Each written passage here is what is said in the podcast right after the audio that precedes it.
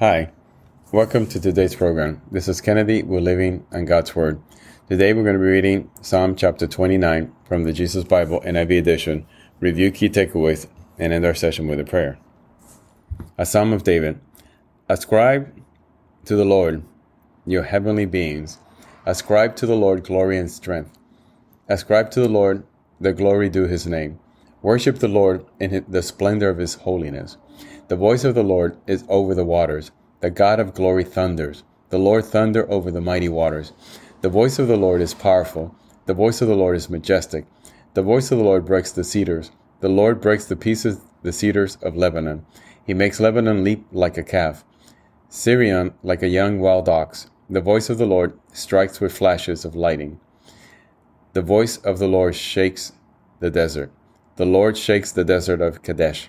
The voice of the Lord twists the oaks and strips the forest bare. In his temple all cry, Glory! The Lord is sits enthroned over the flood. The Lord is enthroned as king forever. The Lord gives strength to his people. The Lord blesses his people with peace. This is the end of Psalm chapter 29.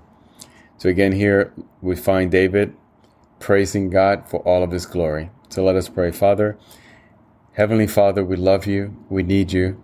We trust in you now, tomorrow, and always. Please, Lord, spread your blessings among us and our families and our loved ones.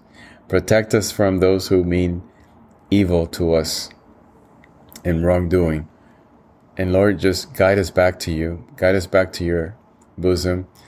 Allow us to find that narrow path and to walk it. Give us the courage and the strength to do the right thing, to forgive those who trespass against us, Father, we love you. We honor you.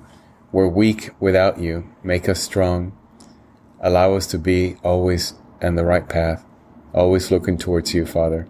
We don't want to do anything else. Father, we thank you and we love you. In Jesus' name, amen.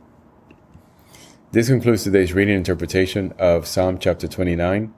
We hope that you will join us again tomorrow. God bless you. This is Kennedy, your brother in Christ, always.